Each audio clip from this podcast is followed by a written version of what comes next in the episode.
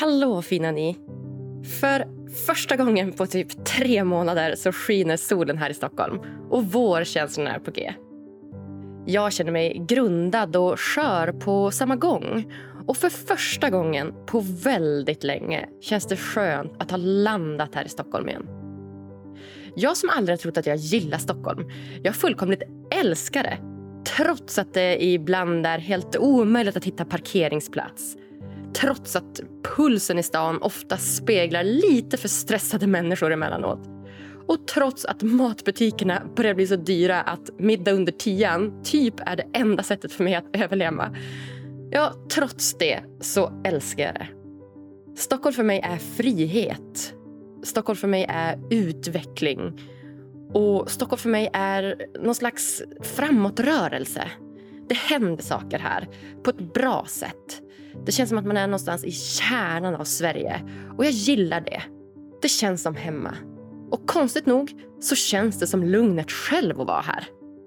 Ja, det är konstigt, men det är också väldigt, väldigt sant. Nu blir det inget fjäll förrän i maj för mig igen och det känns väldigt skönt att landa lite här. Och jag då? Jo, jag heter som vanligt Agnes Sjöström och jag är här för att tillsammans med dig och veckans gäst dyka in i ännu ett avsnitt om vad som får oss människor att må bra och bli så lyckliga som möjligt. Att sprida kunskap och inspiration om hur du kan påverka ditt egna välmående till det bättre. Ja, det är något som jag själv brinner för och något som jag nu vill dela med mig av till dig också. Magdalena Forsberg, född den 25 juli 1967 i Örnsköldsvik. Hon är svensk programledare och före detta skidskytt och längdåkare. Hon vann världskuppen i skidskytte. Skid, skidskytte, svårt ord att säga när det kommer från Norrland. Hon vann världskuppen i skidskytte sex år i rad mellan 1997 och 2002. Forsberg har vunnit sex VM-guld, ett VM-silver, sex VM-brons och två OS-brons. Hon tilldelades Jerringpriset fyra gånger. 97, 98, 2000 och 2001. Vilket fortfarande är rekord för svenska idrottsövare idag. Nu är hon aktuell med boken Hitta motivationen genom livets toppar och dalar som hon skrivit tillsammans med elitdansaren Tobias Karlsson. Mest känd från Let's Dance, men han har också gästat Lyckopodden i avsnitt 129. I dagens samtal berättar Magdalena om hennes bästa tips för att hitta motivationen när den tryter. Vi pratar om vilken faktor som hon anser som allra viktigast. Vi pratar också om hur du lättast får tyst på din inre kritiker och även vilket kapitel jag tycker att boken saknar. Ja, om jag får gissa så började Magdalena garanterat åka längdskidor i någon slags grupp eller förening när hon var ung. Precis som jag varit delaktig i både Umeå ryttarförening, Vindens ridklubb och nu i snowboardföreningen Massa brudar. Ett ständigt återkommande ämne i de flesta föreningar jag varit med i är bristen på kapital. Eller i alla fall en önskan om mer kapital. Det finns så sjukt stora drivkrafter och fördelar med alla dessa demokratiska föreningar runt om i landet att det är inte klokt. Är du med i en förening? Eller kanske någon du känner som är med i en förening? Spärra då upp öronen rejält under dagens reklampaus så får du hjälp med att ansöka om pengar till just din förening. Det är bästa Dina Försäkringar som står bakom initiativet att vilja sprida ekonomiska muskler till fler norrländska föreningar i detta avlånga land. Det är så fint tycker jag att det är inte sant. Typ det samarbetet som jag är mest stolt över hittills. Det är så magiskt. Nu ska ni få lyssna på mig och Magdalena Forsberg när vi pratar om motivation. Varsågoda.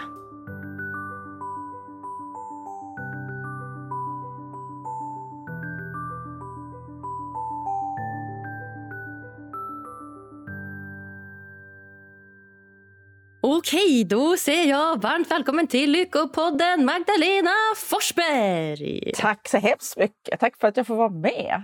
Ja, men, varmt välkommen hit, höll jag på att säga. Eller till länken, till oss, ja. till det här rummet. ja, men jag känner mig så varmt välkommen, fast vi inte är på samma ställe.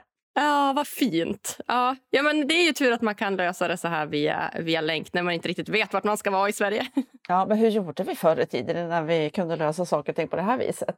Ja, alltså jag vet inte. Det känns som det var typ så här, eh, men typ så här 50 år sedan vi inte ja. var digitala. Liksom. Och Det var ju typ bara innan corona och det var ju bara några år sedan som vi inte höll på så här. Ja, ja men tänk vad utvecklingen går fort på vissa områden. Ja, exakt. På vissa teknikområdet, där springer det iväg. Ska jag säga. Där, där går det fort. Ja, ja, vad fint. Ja, vart befinner du dig i landet? då? Jag befinner mig just nu hemma. Hemma för mig är eh, Bergeforsen i, strax norr om Sundsvall. Jag har egentligen två hemma. Det är här och så är det uppe i Höga Kusten i Ångermanland där jag har mitt eh, föräldrahem. Mm. I Ullånger. Ullånger, just det. Ja, ja, vi sa ju det här innan, att så, ah, vad skönt det är att prata med en norrlänning. Det, ja, men... Man blir lugn. det känns ju så tryggt. ja, det gör ju det på något sätt. Ja. Man får en annan connection på något sätt. Det finns någonting där. Det är fint. Det är fint. Ja, vad härligt. Jaha, Magdalena, vad säger du? Behöver man vara lite så här smått crazy, galen eller tokig för att vinna världscupen så många gånger som du har gjort? Ja, men alltså, det underlättar ju. Det tror jag. det tror jag. Och det underlättar att vara väldigt envis. Och, ja. Nej, men det är ju mycket, mycket, mycket hårt jobb. Så att man är nog lite crazy om man lägger så mycket tid på en sån sak. Ja, ja men ändå. Det, man har ett mål och man brinner för så, så är det ju också lättare att ja, göra jobbet. Ja, men jag kan tänka mig det. För är det, är det sex gånger du har vunnit? Ja, den totala världscupen vann jag sex år efter varandra, alltså sex gånger på raken. Och det är faktiskt eh, den framgången eller de segrarna som jag är mest stolt över från min elitidrottskarriär. Det är kanske inte så många som tänker på det. Man tänker kanske oftast på VM och OS-medaljer och sådär. Men det är just de här världscup, totala världscupsegrarna jag är mest stolt över. Ja, ja, men det kan jag tänka mig. Det är ju, det är ju stort. Alltså, det är ju världscupen, alltså, det är världen. Liksom. Det är världen. Det är i och för sig på OS och VM också. Men det, ja, då är det ju en ja. enskild tävling. Den här totala världscupen håller ju på över hela säsongen. Så att liksom, då har man varit bäst den säsongen. Lite grann så känns det som. Det kan jag tänka mig. Du behöver i vart fall ha en otrolig motivation till att träna, tänker jag. Det behöver jag ha verkligen för att orka med det och, och också att kunna hålla motivationen uppe under en lång tid. Eh, under sex år som det här var. Och det kan ju faktiskt, ibland är det ju faktiskt så att man blir lite nöjd och mätt och glad och, och svårt att motivera sig. Så att, eh, jag är jättestolt att jag klarade det under så lång tid. När, när kom du på att så här, Åh, jag vill bli elitskidåkare? Det är min stora dröm. Eh, att det var inte när jag var 5, 6, 7 år utan det kom eh, lite senare. När jag var i den åldern, 5, 6 år, då ville jag, min stora dröm och mitt mål, det var bara att få en häst. Det var det enda jag ville. Okay. ja. eh, men sen så började jag åka skidor och eh, eh, ja, det, blev, det var något som jag, jag var bra på och då blir det ju lätt att man, att man fastnar för det. Man får lite ryggdunkar och bekräftelse och man får vara med och lyckas och så, nå sina mål. Känna den där härliga känslan att man har klarat av någonting som man har föresatt sig och sen så, så rullar det vidare. Och jag skulle ju bli längdåkerska, det var väl det jag tänkte på. Och sen så blev jag skidskytt, för jag bytte när jag var 27 år gammal, bytte jag sport. Okej, och hur kom det sig att du bytte där då till eh, skytte istället för längdskidåkning? Eller ja, det är en kombination, både ja, skidåkning och skytte. Väl, liksom. ja, ja. Jag la ju till skyttet. Ja. Eh, vi hade hållit på ganska många år och eh, och utvecklas och blev bättre och bättre hela tiden och satte ännu högre mål och nådde dem också. Och, eh, ja, men spådde sig just framtid i längdspåren. Men sen när jag blev 23-24 år gammal då började den här utvecklingskurvan att plana ut. Och ja, jag började träna mer för jag tänkte att det är väl det som behövs för att jag ska liksom utvecklas ännu mer då, och eh, lyckas lite bättre och nå mina mål. Men det, det hände ingenting. Det gick ju jämndåligt. Då, då tänkte jag ju att då tränade jag ännu mer då. Och då hände det något, för då blev jag, ändå, då blev jag sämre och sämre och sämre. Mm. Och till slut så stod jag där en dag och hade ingen aning om hur jag skulle bete mig, alltså vad jag skulle göra för att kände att jag utvecklades och lärde mig nya saker igen och hamnade på en, en kurva som pekade uppåt i min karriär. Jag hade ingen aning och ingen självförtroende och eh, ingen glädje heller faktiskt i idrotten längre. Jag hade tappat den också. Mm. Och då stod jag där och funderade på vad jag skulle hitta på, om jag skulle sluta idrotta. Det var ganska nära faktiskt att jag bestämde för att sluta och satsa på istället för att plugga klart utbildningen som jag höll på med. Men då hade jag testat skidskyttet bara av en tillfällighet år innan och tyckte att det var så skoj. Alltså, fast jag var, var dålig att skjuta, jag var ju väldigt, jättedålig på att skjuta, men ändå hade jag tyckt att det var superskoj. Då tänkte jag bara så här att ja, men jag har ingen aning om hur jag ska träna längdåkning för att bli, bli en bättre längdåkerska. Jag vet inte det. Jag står bara här som ett frågetecken. Men så tänkte jag att, att skytte, ja men jag är ju helt värdelös att skjuta. Men jag har ju bara skjutit 100 skott framåt till nu. Om jag skjuter 10 000 skott, då borde jag ju bli en bättre skytt. Och då har jag lärt mig någonting nytt. Då har jag utvecklats och liksom gått framåt. Och förhoppningsvis så hittar jag glädjen också inom idrotten igen. Och ja, då bestämde jag mig för att jag ska byta sport och satsa på skidskytte. Men jag hade ju bara det här som, som mål. Det var ju att, att känna liksom att jag hittar glädjen och utvecklas. Det var det som var målet. Det var inte att vinna världscupen sex år på rakt. Det var inte att vinna en tävling som egentligen var målet just då, utan det var väl den här känslan av att lära mig nya saker och utvecklas, bli bättre på det jag gjorde. Det, det var min drivkraft. Det är min drivkraft mycket och just eh, känna att jag lär mig nya saker och utvecklas. Ja, ja men det förstår jag. Vad bra att du liksom har det som en... Eller bra, men det känns som att det var ett vinnande koncept i vart fall. Att ha det som drivkraft. Alltså att mm. utvecklas och lära sig nya saker mer än så här, att vinna. Ja. För att det har jag också funderat på, just det här liksom, att vinna. Alltså, det, att vin, om man vinner en tävling eller inte. Alltså nu om vi pratar typ ja men, skidskytte eller längdskidåkning eller vad som helst. Så det är ju egentligen inte du som bestämmer om du vinner eller inte. Alltså, så här, ja, du kan ju så här, maxa din prestation och göra liksom så bra du kan. Alltså typ träna, ja, men, som du säger, så pass rätt så att säga för att man ska ja, men, kunna vinna. Men det är ändå liksom, någonstans så blir det att du jämför dig med andra. Alltså mm. andras prestation blir väldigt avgörande också. Det behöver inte betyda att du har gjort någonting dåligt. Är du med? Alltså just det här Nej. med att, att vinna. Det känns som att många har så mycket fokus på den här vinsten. Ja, precis, du har alldeles rätt. Så är det. Ibland så kan du tycka att du har gjort ett fantastiskt lopp och ändå inte vinna. Och då gäller det ju att försöka titta till sig själv. Som du säger, det är inte enbart som är Är jag nöjd med min prestation idag? Ja, men det kanske jag är.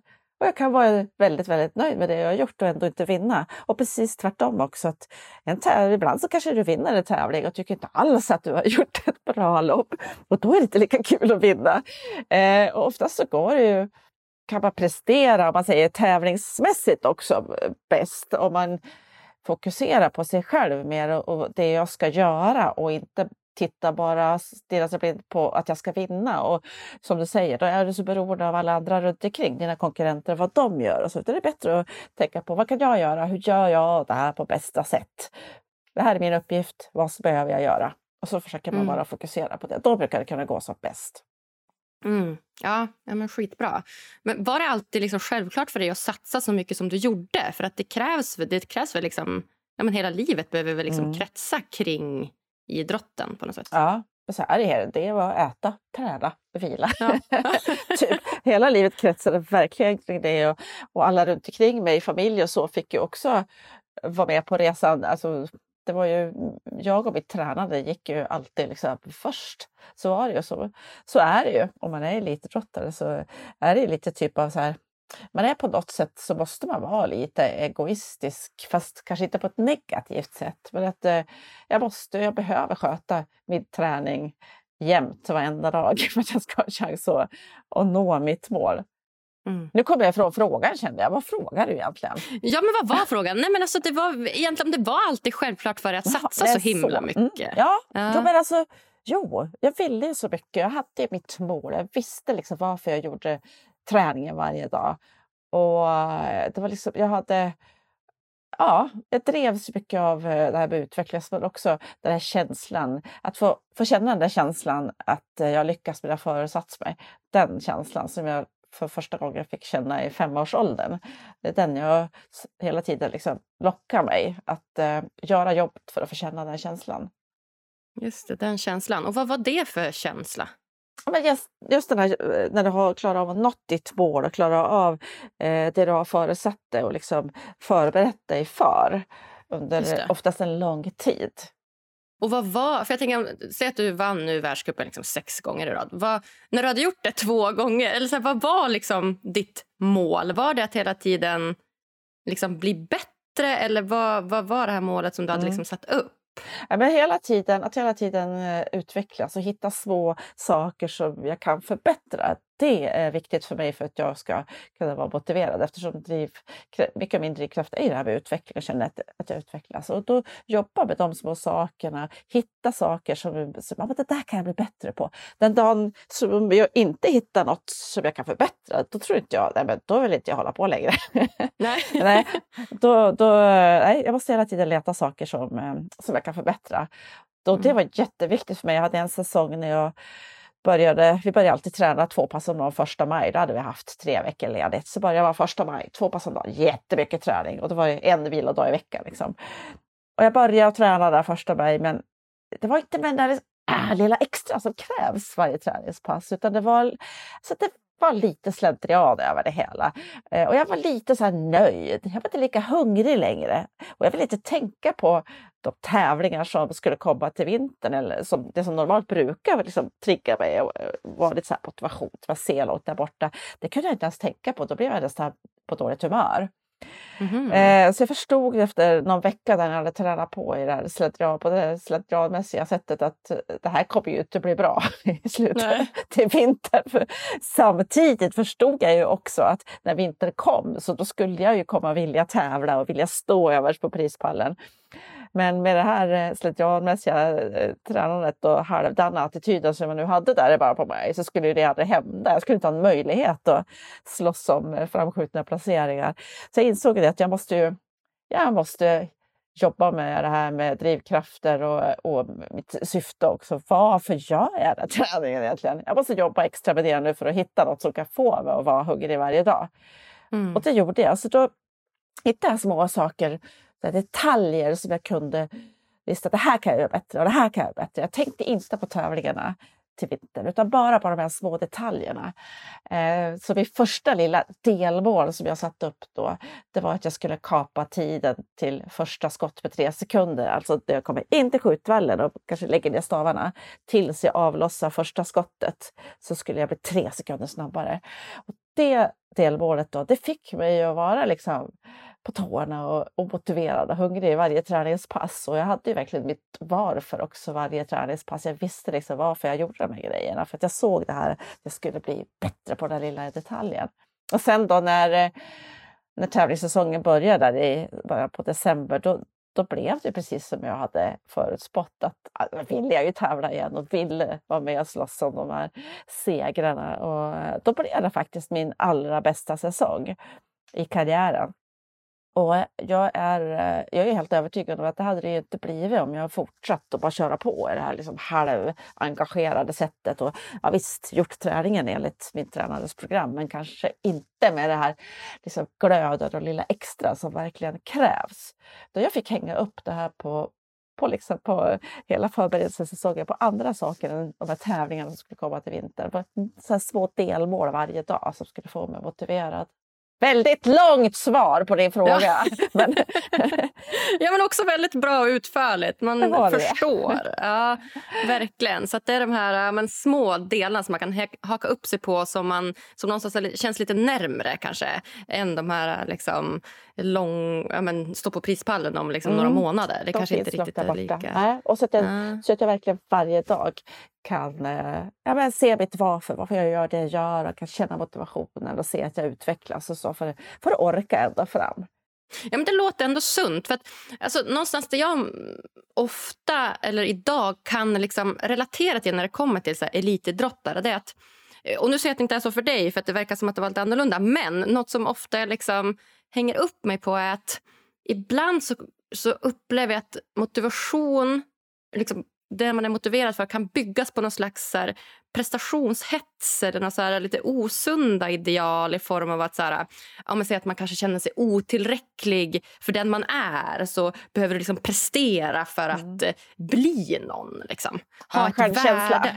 Ja, men självkänsla. Att du känner att ditt värde liksom sitter någonstans i prestationen mer i den den du är. Kan du känna igen dig i det här? Uh, ja, och det, det är ju inte så bra om man hamnar i den och man inte har självkänslan och känner att man är värd något utan sin eh, prestation. Det är ju det bästa om man ska inte definieras utifrån prestationen utan mer att man har den där grundtryggheten i sig själv. Och jag, eh, min mamma som inte finns längre, hon var fantastisk. Hon sa alltid till mig att Magdalena, tänk så här. Jag är jag och jag duger. Och det har jag alltid med mig. Jag tycker ja. det är så fint. Jag är jag och jag duger. Ja, ja. ja. Det behöver inte vara svårare än så. Nej, det behöver jag. Det låter ju eh, kanske... Men så, det, är inte, det låter enkelt, men det är inte så enkelt alla gånger. Jag har ju också ibland hamnat i, i fällan när jag kanske inte har lyckats resultatmässigt i någon tävling som jag inte vill. När jag börjar att tvivla på mig själv och de här, den här inre negativa kritiken är ju snabbt där.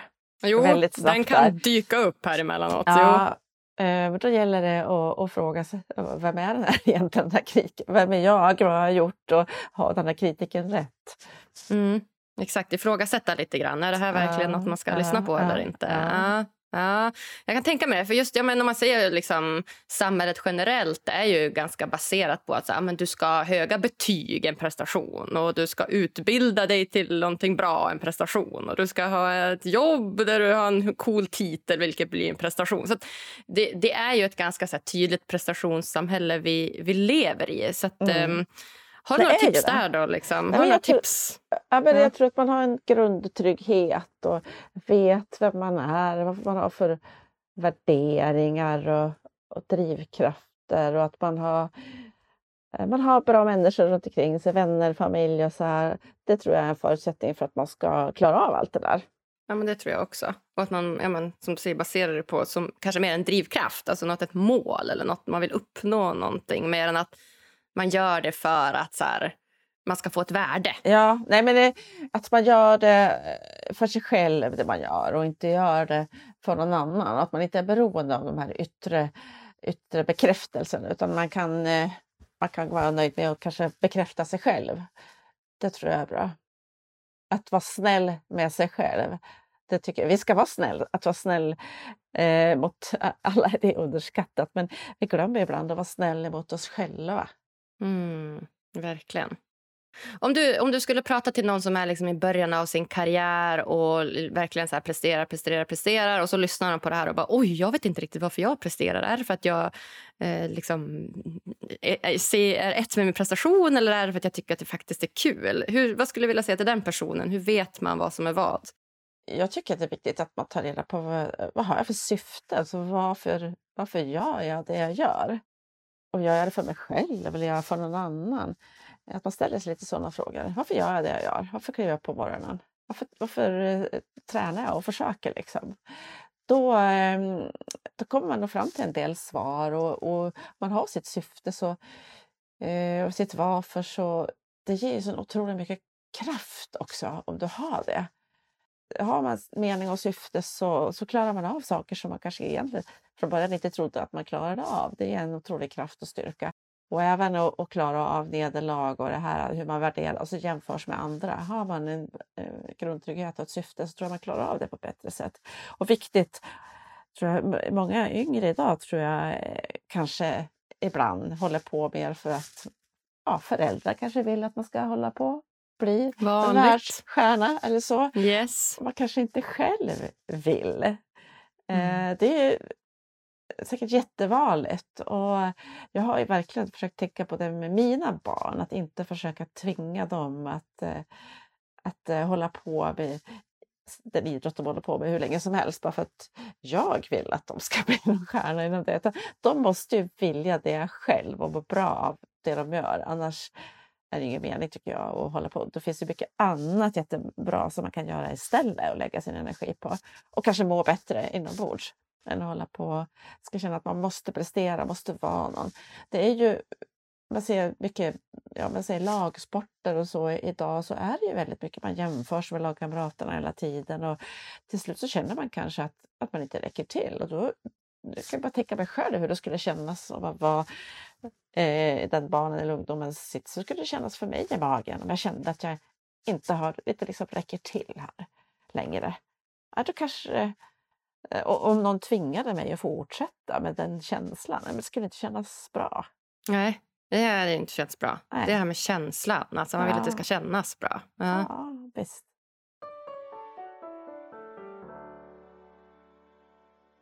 Veckans avsnitt är sponsrat av mina nya fina samarbetspartners Dina Försäkringar. Och det bästa är att nu vill de hitta fler föreningar att sponsra. Ja, det här företaget har verkligen förstått vinkeln med att ge och ge och ge utan att förvänta sig något tillbaka. Och det vet ju både du och jag att det är ett riktigt lyckorecept. De vill alltså ge pengar till dig och den förening du är med i utan att du behöver känna någon som helst stress eller press av att behöva ge några pengar tillbaka eller göra något du inte känner för eller klicka på någon rabattkod eller så. Nej, utan dina försäkringar de vill helt enkelt ha hjälp att hitta kultur och idrottsföreningar att sponsra för att fortsätta bidra till samhällsnyttan på fler positiva sätt än de redan gör idag. Hur bra låter inte det? Så till alla mina norrländska vänner. Här kommer kanske det mest generösa erbjudandet i poddens historia. Kanske är du med i någon bokklubb, musik eller dansklubb spelar gitarr i någon förening, är med i någon teaterklubb Kanske du är med i någon studentförening på universitetet eller kanske har du ett barn som idrottar i någon idrottsförening. Eller kanske idrottar du själv. Ja, vad vet jag. Men om du gör det och bor i Norrland då bör du helt klart kika in länken i avsnittsbeskrivningen eller i min bio på Instagram. Jag har redan tipsat min lokala snowboardförening att söka. Det här vill du bara inte missa. Och just ja, det kan vara bra att förtydliga också att med Norrland så menar vi alltså stor, stor Norrland. Alltså från Härjedalen upp till Kiruna. Och inte Norrland då som är från Umeå uppåt som jag ibland eh, skämtar om i podden. Nej, utan i det här fallet så gäller det också Åre och Sundsvall, Östersund och eller om du kommer från något annat eh, gulligt ställe från Västernorrland, Jämtland, Norrbotten eller Västerbotten. Och du, om din förening dessutom bidrar till barn och ungdomar, integration eller jämställdhet då ligger ni lite extra bra till här vill jag lova. Varmt välkommen att ansöka om sponsring hos Dina Försäkringar via länken i avsnittsbeskrivningen eller via länken i min bio på Instagram. Sista ansökningsdag är 28 februari 2023. Nu tillbaka till avsnittet. Varsågoda. Det är jättekul att du är här, Magdalena. vi har ju kommit en bit i samtalet. och Superspännande allt du säger. Och egentligen så, ja, men vi grundar ju dagens eh, samtal på en bok som du har skrivit ganska nyss som vi båda har här i våra händer. Ja. En alldeles ny bok som heter Hitta motivationen genom livets toppar och dalar som du skrivit tillsammans med en tidigare poddgäst till mig, nämligen bästa Tobias Karlsson, elitdansaren. Ja, ja han har också varit gäst hos dig. Så kul! Ja. Eh, ja, genom livets toppar och dalar. Motivation genom livet, inte bara motivation utan genom livets toppar och dalar. För livet går ju upp och det går ner. Ja, ja men det gör det ju verkligen. Och, ja, men, det är så kul att, att just ja, men du, du och Tobias som har skrivit den eftersom att jag är ja, men bekant med Tobias sen tidigare och han kan man också lyssna på i avsnitt 129 om man vill det för de som inte har gjort det. Och vi pratade mycket om hbtq-personers rätt i samhället som också är väldigt då, viktigt och kopplat till lycka. Mm, verkligen. Ja, men hur som helst, tillbaka till den här boken. Så mm, Den bygger egentligen på sex stycken eh, viktiga byggstenar för att då hitta motivationen. Mm. Och Då har ni tagit då bland annat ett som är syfte och mål, två som är rörelse och träning, tre som är kost, fyra som är återhämtning, fem relationer och sex tankar. Mm. Vi har ju tagit de här områdena för att eh, jag kom fram till att vad krävs det för att vi ska kunna för att vi ska må bra i livet? Känna att vi mår bra och kan vara lyckliga så här. Och då landar vi i att eh, eh, Eh, de här sex områdena tycker vi vi måste ha balans i för att vi ska ha förutsättning att kunna vara bra. Och när jag var elitidrottare och Tobias också, eh, som har varit dansare, så då pratar man mycket om prestationstriangeln, en liksidig triangel då, med sidorna äta, träna, vila. Och sen så tänkte vi när vi satt och funderade att nej men alltså, det räcker ju inte riktigt. Det kanske räckte hyfsat till vårt elitidrottsliv. Men vi la ju till tre områden till då. Och så la vi som en, en triangel uppe på den här triangeln. Och så ser vi att ja, men, det här blir ju som ett kinaschack. tänkte vi att ja, kinaschack med olika färger. Det är vår grej. Vi älskar ju brädspel bägge två så vi såg ju direkt att det här är ju som kinaschack. Och sen så har vi eh, ja, men tänker vi att, att man ska ha balans i det här kinaschacket och ha de här olika färgerna, helst ut i varje udd. Inte alla de här små kulorna i mitten i ett, eh, ett svepande, och surr, utan det ska vara ganska balanserat. Då har vi förutsättningar för att må bra. Ja, verkligen. Och det är ju, det är ju några, några bitar som ska vara på plats här. Det är som sagt det är inte bara kanske träna, äta, återhämta sig som, som krävs. utan ja, men Det krävs ju ändå att ha balans mellan sex stycken olika delar av livet. Så mm. det är mm. ju lite grann. Men så är det ju så att vi kanske inte alltid har varje sån här område helt hundra på plats. Men att vi kan, vi kan ju bo rätt okej ändå. Men vi måste ju sträva efter någonting. Och då strävar vi liksom efter att ha balans i allt det här. Då kanske folk som har och läst boken tänker att åh, de är perfekta, de där Tobias och Magdalena, de har minsann balans och full pott liksom alla de här områdena hela tiden. Men så är det ju inte. Vi ju inte på något sätt perfekta, men det här är det vi kommer fram till. Att när vi mår som allra bäst så har vi balans i alla de här områdena och det är det vi hela tiden strävar emot. Om vi ska börja med att liksom grotta in oss i en av de här olika mm. sex. Undrar vilken du tar. Alltså, det är det som är så roligt. Alltså, det är min fråga till dig. Vilken av de här hade du velat dyka in i då? Oj, vilken men... känns liksom extra relevant? Ja, men alla är ju viktiga. Alla ska mm. ju balans i. Eh, och eh, jag tycker, vi pratar så mycket om syfte och mål. Det har mm. vi gjort, så det kanske vi inte behöver prata så mycket mer om. Alltså, Den kan vi lämna. Eller så vi kan eh, prata om att vi hade ett gemensamt mål när vi skrev den här boken. För vi tänkte att eh, om vi nu skriver en bok om det här och tycker att syfte och mål är så viktigt så ska vi ha ett gemensamt mål och syfte också. Och då blev det att bestiga Kilimanjaro och sätta Pride-flaggan på toppen där. Eh, yes! På tal om hbtq-rörelser. Eh, eh, för att då belysa, syftet är ju att belysa de orättvisor som fortfarande finns runt om i världen.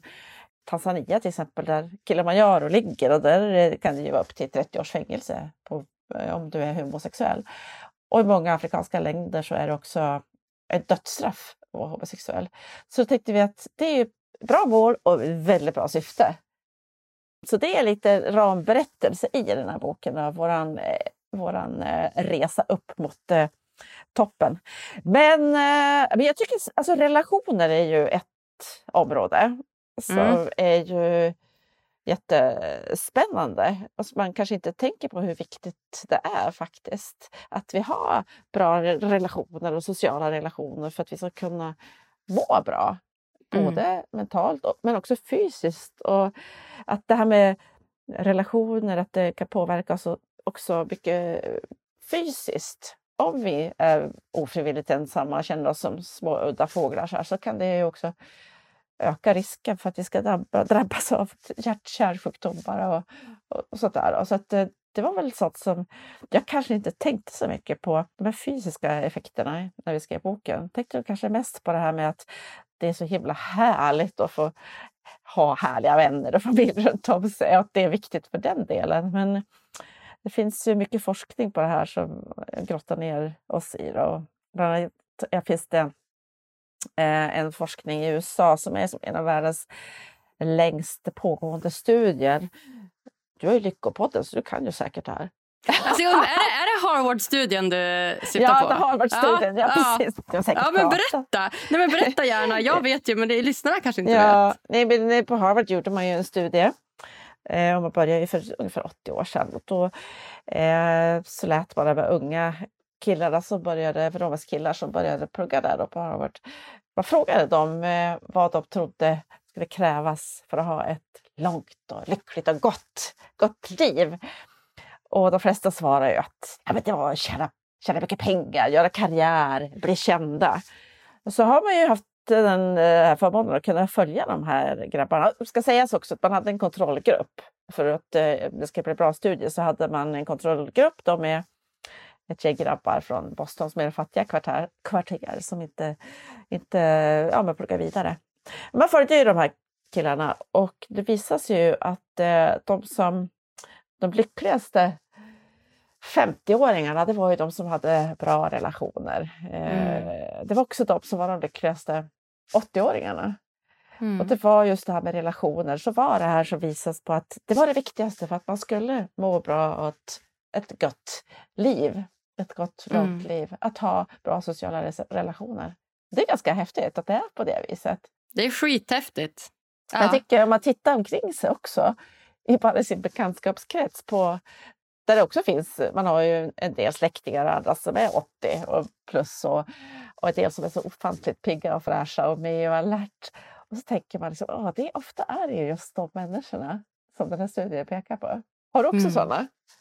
Ja, absolut. Alltså, jag känner verkligen igen det här. Och, och Det jag kan relatera mest till egentligen, det är ju att när jag började driva Lyckopodden så var jag så här, bara, ja men det finns vissa saker som är viktiga för lyckan och du vet, utforska. Jag var väldigt nyfiken också och drivs också väldigt mycket av utveckling, ska jag säga, precis som du. Ja. Att det är liksom ja, okay. min drivkraft. Ja. Och då så ja, men så blir det som att ja, men det här är viktigt och det här är viktigt och det här är viktigt. Och alla de här sakerna är viktiga. Alltså syfte, mål, rörelse, träning, kost, återhämtning, relationer, tankar. Och så var det som funderade, men vilken är liksom viktigast? Går det att rangordna? För det är ju liksom ett hjul någonstans. Det går ju inte liksom så, på det sättet. Men, men om man skulle rangordna de här så är det ju relationer som visar sig vara den viktigaste den enskilt viktigaste faktorn för att skapa ett lyckligt liv. Det är viktigare än att träna eller att, mm. att röka. Liksom. Alltså det, då är det ännu viktigare mm. att ha liksom, goda relationer än, än att sluta röka till exempel. Ja, visst är det coolt? Ja, att det är det så. Är det är ju coolt. knappt någon som, som sätter som nyårslöfte att man ska bli bättre på att ta hand om sina relationer. Utan som nyårslöfte har vi oftast att vi ska, vi ska träna eller sluta röka eller sluta snusa. Eller, så. Men, eller hur? Ja, men att det är så viktigt. Det är som att man tar det lite för givet kanske. Jag vet inte. Ja, ja men det kanske är så. Och ändå så, ändå så visar studier på att här, ensamheten är typ vår största, farligaste folksjukdom. Så det är väldigt ja. så här, dubbelt. Kanske ligger det mycket skam också i att inte ha vänner. Jag vet inte. Men det är, ofta, det är också eh, ganska inte nytt i Sverige, men jag tror det är först nu som det känns som att politikerna så börjar ta upp det här och fatta vilken stor fara det är det här med den ofrivilliga ensamheten som vi har i Sverige. Mm. I England tillsatte man ju en ensamhetsminister för flera år sedan. Förstod? Ja. Och I Japan tror jag också man har tillsatt en ensamhetsminister nu.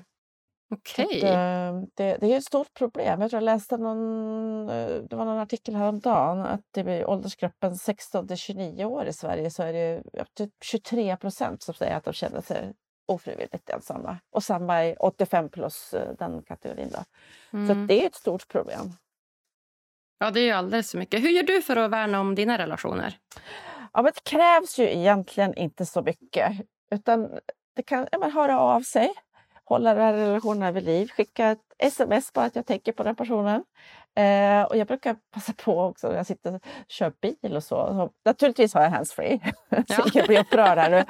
Då kan jag tänka man sitter där i bilen så passa på att ringa det samtalet till någon som man inte har pratat med på länge. Mm. Men du vet ju själv, får man bara ett litet sms där det står bara jag tänker på dig eller krav eller något så blir man ju glad. Alltså man blir ju så glad. Alltså, ja. du vet, så fort det plingar till man bara oh, vem vill mig någonting nu? Ja, oh, vem vill ja. någonting nu?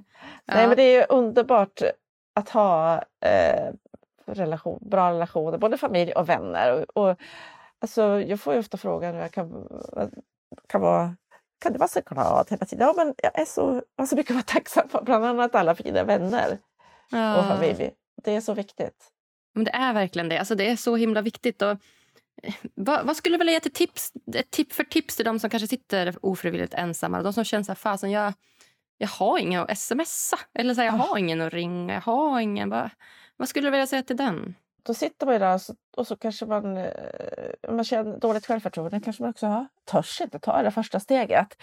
Mm. Vad är det värsta som kan hända? Om du säger hej till kassörskan i alla fall. Men bara det börja där kanske. Att le mot någon eller se, prata med busschauffören eller eh, ringa. Man har någon gammal vän sedan länge sedan. Hör av sig till den. Det är ju så himla kul om man får prata. Man kanske har haft en vän för länge sedan som man inte pratar med på länge. Och det är mm. så kul att höras. Men man törs ta det första steget. Man måste då bjuda till lite själv och inte vänta på att någon ska ringa på dörren. Utan, ja, men, det är lite upp till mig och jag, jag, jag måste tordas. Jag får inte vara rädd för att misslyckas. Vad är det värsta som kan hända? Mm. Eller hur? Och, men sen är det ju det här med, med eh, nätet och eh, allt som händer på nätet. Och oftast så så tycker vi att allt är negativt, som, eller väldigt mycket i alla fall, är negativt som händer där. Men det finns ju också ganska mycket positiva saker. Det finns mycket olika forum där som man kan gå in i och kanske börja lära känna folk på det sättet. Du kan starta där kanske. Börja bygga några sådana relationer, kanske samla på sig lite självförtroende så kan man kanske träffa folk face to face och få andra relationer. Att man börjar någonstans och kanske inte inte liksom sätta för orealistiska mål. Eh, att imorgon ska jag hitta min bästis. Eh, det kanske tar mer än en dag. Att man tar små steg, baby steps och till slut så, så är man där. Ja, jättebra. Exakt så. Det var väl vad superbra. För, vad har du för tips då, Agnes? Ja, vad har jag för tips för att vårda relationer? Eller vad, vad, vilken fråga har du till mig? Nej, men om du är ensam och, och känner att du behöver, behöver ja, ha, känner att du har relation med någon annan än dig själv. Mm. Ja, vad jag gör när jag är ensam, är det frågan? Nej, jag tänkte att Nej. frågan du ställde till mig. Vad, Jaha. vad man har för tips till den som känner att de känner sig ensam och inte vill vara ja. ensam. Ja, exakt. Ja, men till de som är ofrivilligt ensamma. Det som dyker upp i mig då, det var en, en relation eh, som, eh, som jag, jag pratade med en, en kille pratade jag med som eh, upplevde att eh, han hade många relationer i sitt liv egentligen. Han hade många olika relationer. så. Eh, han hade flyttat runt lite grann och hade liksom de här relationerna ganska utspritt egentligen. Eh, men hade ändå liksom många, många relationer så. Men han hade ingen som han han hade ingen som han kände att han kunde vända sig till om det liksom brann i huset eller om det krisade. så var det så han bara, jag vet inte vem jag ska vända mig till. Och Ja, men det kan vi också lägga till att du behöver alla nivåer av relationer. Du behöver ju dels de här supernära liksom, typ familjerelationerna. Du behöver ju ha liksom, nära vänner, du behöver ha kompisar, du behöver ha bekanta, du behöver ha liksom, kollegor. Ja, men alla de här cirklarna är ja, liksom, viktiga. Jag vet att det var en bra kategorisering. Ja. ja, men vad bra. Ja. Eh, så, och det där jag funderar på då, då så här, ja, men, du har ju många liksom, vänner runt dig men ingen så här liksom, supernära vän.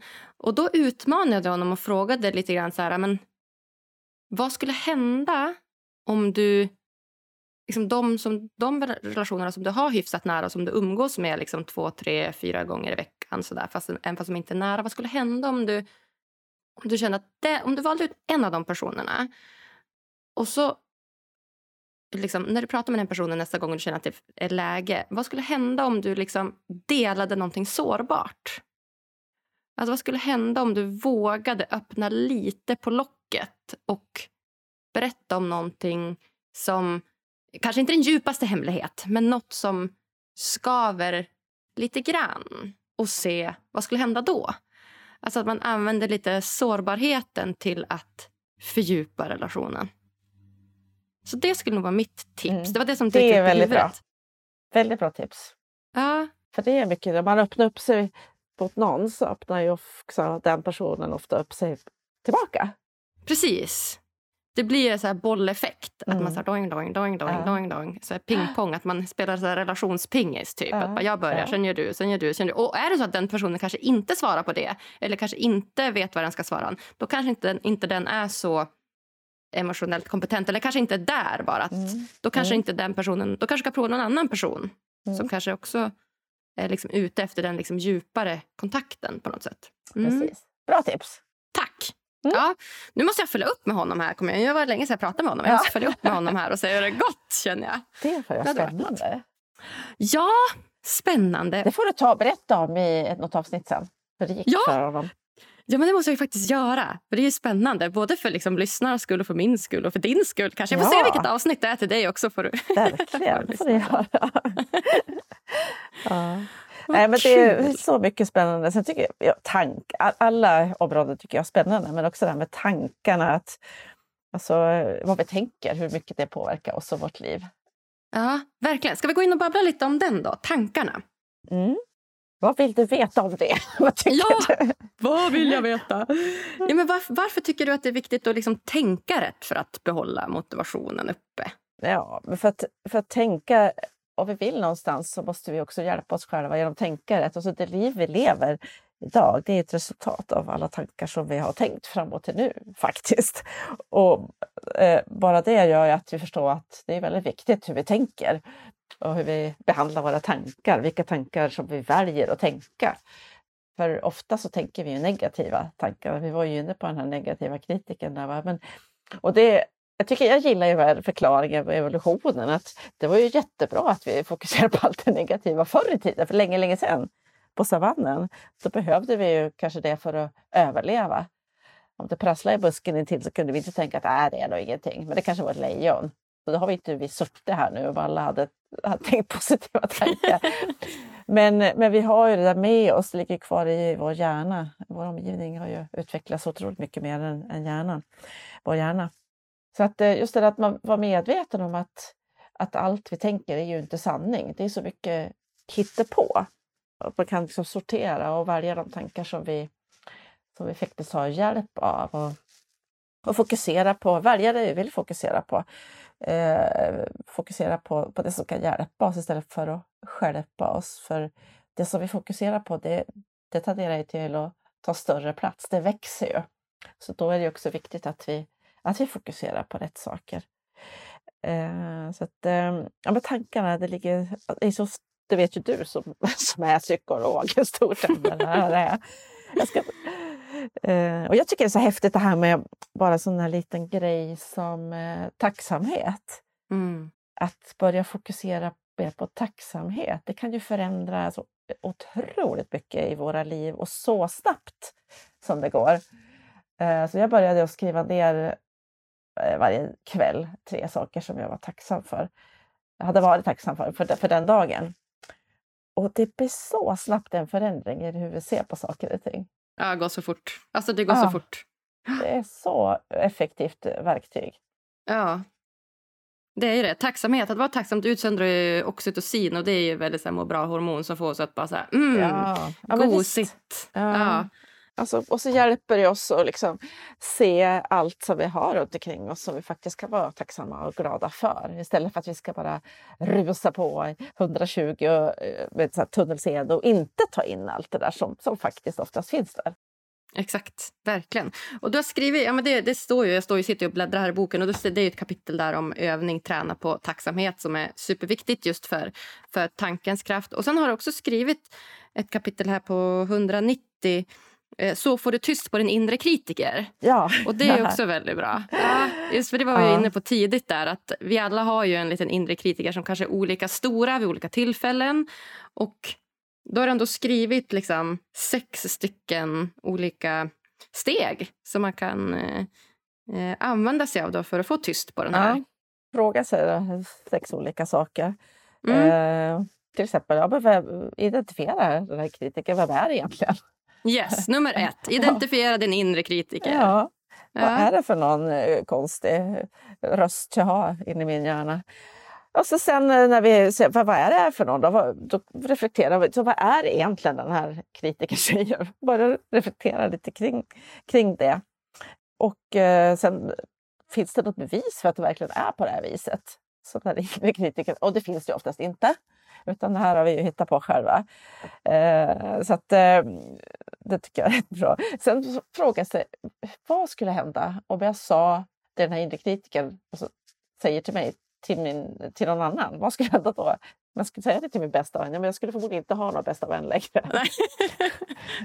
Nej. Och så sen eh, fråga sig om hjälper den här tanken mig? Och det gör den ju oftast inte heller.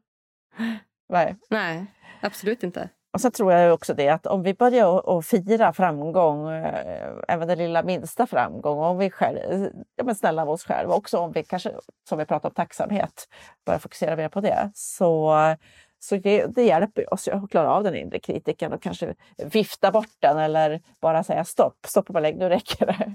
Och så kan vi gå vidare. Så det, det är så små små grejer som man kan fundera på. Om man har det med sig så, så kanske man kan klara av att bemästra den här otrevliga rösten som vi har ibland dyker upp hos oss alla, som vi sa, mer eller mindre ofta. Jättebra, superbra. Och kanske fira allting två gånger. Ja. Why not? Om man firar man inte är säker på att man, eh, man har lyckats med det man vill fira. Så om man ändå firar, så vad är det värsta som kan hända? Jo, men det är att jag firar en gång för mycket och det gör ju ja. inget. Och vad gör det? Det gör ju ingenting. Det gör Exakt. Ingenting. Ja, nej men superbra. Alltså, ett, identifiera din inre kritiker. Två, reflektera. Tre, finns det bevis. Fyra, hur pratar vi med andra? Fem, hjälper den här tanken mig? Sex, fira framgång. Mm. Det, räcker, alltså, det kan räcka med en av de här för att komma fram till att det här var ju ingenting jag behöver lyssna på. Ja, faktiskt. Man kanske inte ens behöver göra alla. Utan Nej, men man kan gärna göra alla, så då kommer man bara liksom, här bort den där kritiken för evigt. Ja, exakt. Ja, faktiskt. Då får vi bort den där kritiken för lång tid. Det är skitbra. Ett kapitel som jag skulle vilja lägga till här. Ja. Som var liksom det första, en av de första grejerna som jag tänkte på. Att det så här, Eh, de här sex grejerna är ju verkligen avgörande. Och Det går liksom inte att ta bort någon av de här sex grejerna. De behövs. Ja, men vi tycker men, verkligen det. Ja, ja men det, det förstår jag och det håller jag verkligen med om.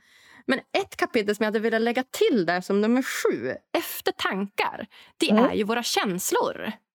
Mm. Precis, men så tankar och känslor hör ju lite ihop.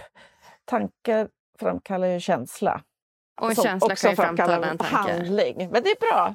Jag kanske ska göra en ny bok. Eller en om bara känslor. ja, men hur? För jag tycker att du var ändå inne på det också där Magdalena i början. här. Att, men det måste ju kännas bra. Att, ja, men det är viktigt att det känns bra, sa du den några gånger. Att, jo, men jag vill att det ska kännas bra. Och, för jag tänker att tanken, tanken är ju en sak som de hänger ihop och det är skitviktigt att använda liksom såna olika typer av medel. Eh, men också liksom jag tänker att för att hitta motivationen så kan det också vara viktigt att, eh, att, eh, ja, att känna på ett visst sätt för att det ska kännas kul. Mm. Och att kännas, om man har något man vill uppnå som jag vill hitta eh, hitta motivation till. Mm. Ofta är det så, ska hitta motivation. Det är så mycket olika saker vi kan hitta motivation till. Det beror på liksom vad det är. Eh, man gör en förändring så Eh, så alltså, då tycker jag att det är viktigt att, att du har ett realistiskt mål. Just för att du ska känna att det är realistiskt. Det är en känsla att känna att det är realistiskt. Det är otroligt viktigt för mig för att det här ska vara motiverande, det här målet. Ja men exakt, att man verkligen kan, kan känna så här, men det här målet som vi, har, som vi har satt upp, hur vill jag att det ska kännas när jag är där? Ja. Det är också ett sätt när man sätter mål också se det framför sig, att man sätter sig in i det här, man ser den här bilden framför sig. Så här ser det ut när jag nått mitt mål. Och så går man in i den bilden och så känner man, hur känns det då när jag är här? Ja, att man får exakt. den känslan. Vem pratar jag med? Hur luktar det? Hur, ja, precis. Liksom... Hur smakar det? Hur luktar det? Vad hör jag? Ja, men ja. Det för våra känslor eh, de, de sitter ju så djupt och eh, gör ju så mycket för oss. Så att, eh, jag skrev faktiskt om det där. Vi skrev om det när vi sätta mål. Skapa målbilder. Att eh, ha lite bilder och kliva in i den och känna hur det känns och allt det där. Men bra, absolut. Känsla är ju viktigt. Eh, känslor är ju, alltså sitter ju så djupt. Vi är rädda för saker till exempel. Det är de starkaste känslorna. Ja men precis. Ja, men det känns ändå det känns viktigt ändå. Ja, men som du säger att så här, ja, men rädsla är ju en känsla och, och vi har ju liksom tankens kraft också som vi kan liksom ställa oss relevanta frågor som vi precis sa. Att så här, ja, men, men är det här verkligen sant? Så att man rent liksom eh, så, så, kan ju verkligen kognitivt tanken hjälpa till att här, utmana de här rädslorna. Men, men som du säger, att känslorna sitter ju liksom ibland lite djupare. Att det kan behövas liksom eh, en annan typ av metod, liksom känslomässig metod för att utmana de här rädslorna. Ja, då går man till dig då kommer man till mig. Jag pratar med mig. Det är ja. precis, precis. Nej, men alltså det, det är ju, alltså, känslor är ju viktiga. Och, och den här just rädslan, rädslan sitter så djupt och rädslan för att misslyckas tror jag är någonting som väldigt många av oss går omkring med. Vilket begränsar ju oss alldeles fruktansvärt. Då kan det vara bra att fråga sig, vad är det värsta som kan hända? Egentligen. Oftast så är det inte så farligt. Och också, vad är det bästa som kan hända? Så får man kanske väga det lite mot varandra. Så kommer man fram till att jo, men det är nog inte så farligt att misslyckas ändå. Alla misslyckas vi ju, så är det ju bara. Eh, men eh, de, de, de som lyckas sen, de har ju oftast lärt sig av sina misslyckanden. Och misslyckanden ska vi ju utnyttja och dra som, dra som lärdomar. Mm. Det är så otroligt effektivt sätt att lära sig på. Ja, men exakt. Att så här, det är så roligt, just ordet misslyckad. Jag gillar att, att dela upp det ordet. Istället för att skriva misslyckad så är det ju miss lyckad. Precis. Alltså fröken lyckad. Ja, den hade du hört också. Det är så bra. Det är så bra. Misslyckad. Ja. Och sen också om man inte lyckas med det man förutsätter sig. Istället för att klanka ner på sig själv och tycka att man är värdelös och den, låta den negativa inre kritiker ta över och kanske ge upp till och med, inte ens vilja fortsätta försöka lyckas nå sitt mål. Så kan man ju bara säga till sig själv, ja men alltså jag har inte tränat tillräckligt bra, jag behöver bara träna lite mer. Det är ju ingen som klarar av det man har förutsatt sig första gången. Vi, får ju, vi försöker och försöker och vi tränar tills vi kommer dit vi vill. Det är, inget, det är aldrig någon som säger till en liten bebis som försöker lära sig gå att men det där kan du ju glömma, ge upp för det kommer aldrig lyckas. men däremot så, så, säger vi det till oss själva ja. ibland när vi försöker att lika bra ge upp, det kommer aldrig att lära dig det här. Uh, kommer aldrig gå, exakt. Exakt. Nej, då är det inre kritikern igen. Då är det tillbaka mm. till de här sex stycken ja. tipsen som vi precis hade. Mm. Vad härligt eh, Magdalena. Jag tänker att vi ska hoppa in på de eh, sista frågorna här innan vi lämnar varandra idag. Ja. Och eh, den första frågan är ju då, vad gör dig riktigt lycklig?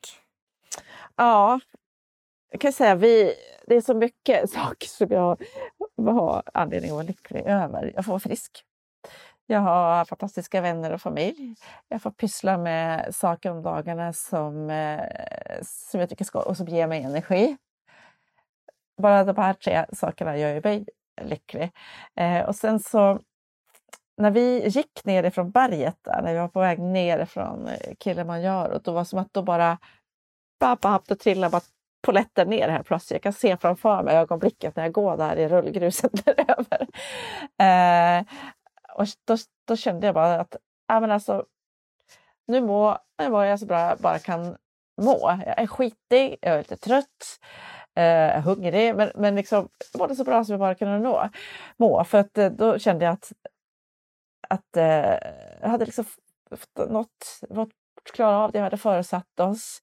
Jag hade, eh, trots att vi var trötta då så hade vi ändå fått återhämtning eh, trots alla strapatser så att vi klarade av det vi skulle göra. Vi hade precis käkat, käkat, fått i oss mat, kost energi tillräckligt så liksom vi orkar göra det vi, vi hade föresatt oss. Vi, vi hade liksom klarat av att bemästra våra tankar och, som eh, faktiskt eh, gjorde oss sällskap och ville försöka ta oss in i våra huvuden på vägen upp mot toppen där i den mörka natten. Vi hade liksom varit i rörelse hela tiden eh, och man gick där med vår lilla grupp människor eh, som man tycker om. Liksom. Så det var egentligen, då hade vi alla de här sex områdena som bara var på plats.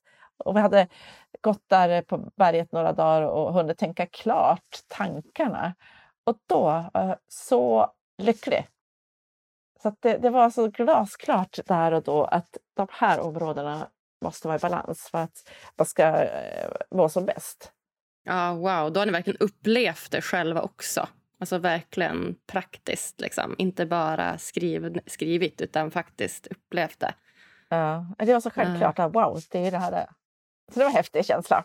Ja, men men man behöver, det behöver egentligen inte, för att jag ska känna lycka, så det behöver inte vara så himla eh, mycket, så stora saker egentligen. Jag är ganska duktig på att känna vardagslycka faktiskt. Och jag blir fortfarande lycklig eh, vid tio tiden på förmiddagarna när jag tar en kopp kaffe.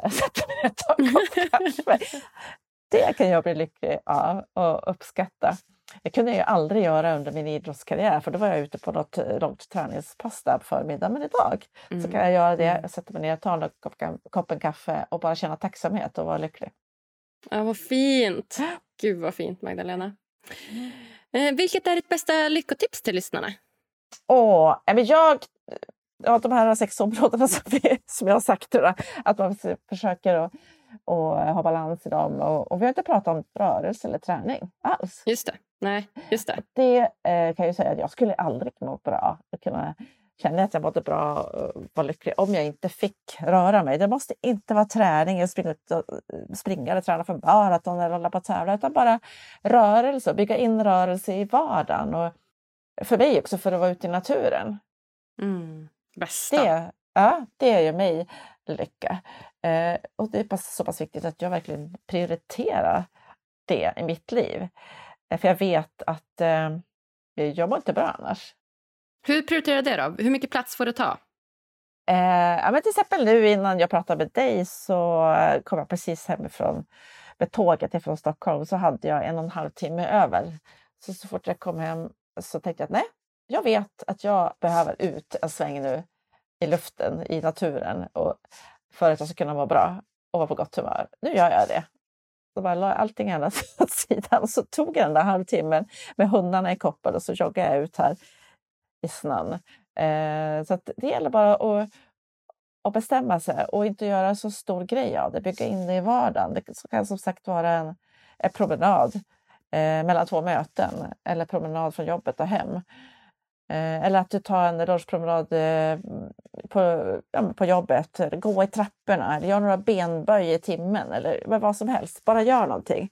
Bara gör det, fundera inte så mycket så ger det så otroligt mycket för välmåendet. Ja, så himla sant. In med det där i vardagen. Det ja. måste bara in. Ja. Om vi kan få det till att det är som att borsta tänderna. Det bara, vi behöver inte ta ett aktivt beslut för att det ska bli Nej. av. Då är det Exakt. så enkelt också. Ja, verkligen. Så bra. Vem hade du velat se gästa Lyckopodden? Oj! Eh, ja, men Tobias han är ju ett lyckopiller, det vet du. Eller, det han har ju redan vi. varit med. Ja, han har varit med. Alltså, han får du tyvärr inte säga nu. Nej, jag får inte det. Eh, och vilken svår fråga. Eh, eh det måste ju, det måste ju vara någon... måste det vara någon som folk känner till? Nej, Nej. någon som du bara vill. Ja, men jag har en god vän. Ja. Anna-Lena. Som, som ja, men hon, det är utmaningar och det går inte alltid på räls. Men hon är så är så jäkla duktig på att liksom bara gå vidare, lösa det, se möjligheter och eh, ja, men, hitta de där små lyckostunderna. Så att det behöver inte vara någon känd person. Nej, nej. Vad heter hon? Anna-Lena? Anna-Lena Hamrin. Hamrin, okej, okay, jag får googla henne då. Ja. så när alla kändisar är slut, då får jag börja ta Ja, då kan du ta med Anna-Lena Hamrin. Då får jag ta med Anna-Lena. Ja. Ja, det, det finns ju jättemånga fantastiska människor. Och det, det här med relationer, det är ju ett av det bästa med mitt jobb. Det är att jag får träffa så många fantastiska människor. Mm. Wow, det är skitbra. Ja, nej, är det något slutligen som du vill dela med dig av till lyssnarna som du inte har fått säga än? Jag kan ju, får jag rekommendera en sak så är det ju att uh, gå ut i naturen och, och, bestiga berg. Det behöver inte vara Kilimanjaro. Det kan vara ett litet berg bara runt knuten. Men att ha det som mål att eh, trappa upp där, titta på utsikten, ta in naturen, andas eh, och må bra. Ja, vad fint Magdalena. Jag säger bara tusen, tusen tack för att du kom och gästa mig här på Lyckopodden. Tack för att jag fick vara med. Åh, oh, vilken gosis hon är Magdalena. Och vilken härlig energi hon har. Ja, naturen, andas och mår bra. Det behöver inte vara så mycket svårare än så. Vad tog du med dig från det här samtalet? Jag är så nyfiken på att höra dina reflektioner. Slida gärna in på Lyckopoddens DM och berätta mer om just dina tankar. Fokuserar du också på de här sex punkterna för att hitta tillbaka till motivationen? Eller har du kanske några andra tips som du utgår ifrån när du vill hitta tillbaka till motivationen? Tillsammans så kan vi hjälpas åt att göra Sverige till en lite lyckligare plats. Och du om du också uppskattar det här avsnittet så hade jag som vanligt blivit så glad om du ville gå in på Podcaster-appen i din iPhone eller Android-telefon och ge oss så många stjärnor som du tycker det här avsnittet förtjänar. Och lämna jättegärna lite kommentar också om du vill det. Och vill du veta mer om mig och få ännu mer lyckotips och inspiration då tycker jag dels att du ska följa vår Instagram, Lyckopodden heter vi där, och också lägga till mig i ditt nätverk på LinkedIn. Agnes Sjöström heter jag där. Då lovar jag att du inte kommer missa något som helst lyckotips. Vi hörs på tisdag igen. Puss och kram!